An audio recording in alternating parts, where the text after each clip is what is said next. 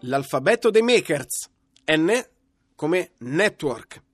Network significa rete, significa lavoro in rete, significa realizzare qualcosa di più grande delle proprie singole capacità o possibilità, ma riuscire a farlo perché in rete, appunto, con le intelligenze si possono unire le competenze di molti altri.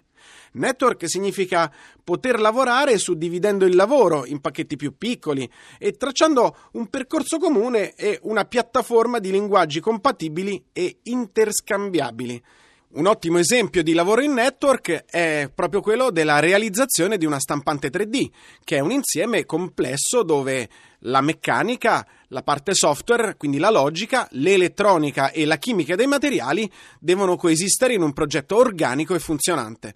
Un progetto realizzato a livello mondiale dove i contributi volontari e spontanei, ingegnosi dei makers di tutto il mondo si sono ritrovati su piattaforme comuni e, e ognuno poi ha preso il meglio per creare la sua stampante tridimensionale. Il network come rete di imprese è però anche una nuova forma di aggregazione di aziende o di associazioni o di professionisti che diversamente dai consorzi o dalle reti temporanee favorisce la diversità, la complementarietà delle competenze.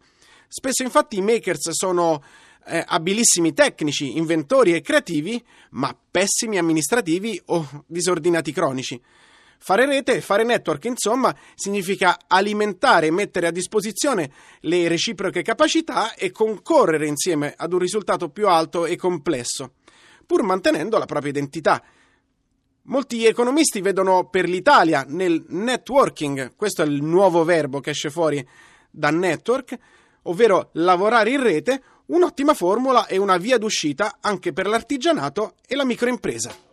Sono Filippo Moroni e trovate tutto l'alfabeto dei makers su radio3scienza.rai.it.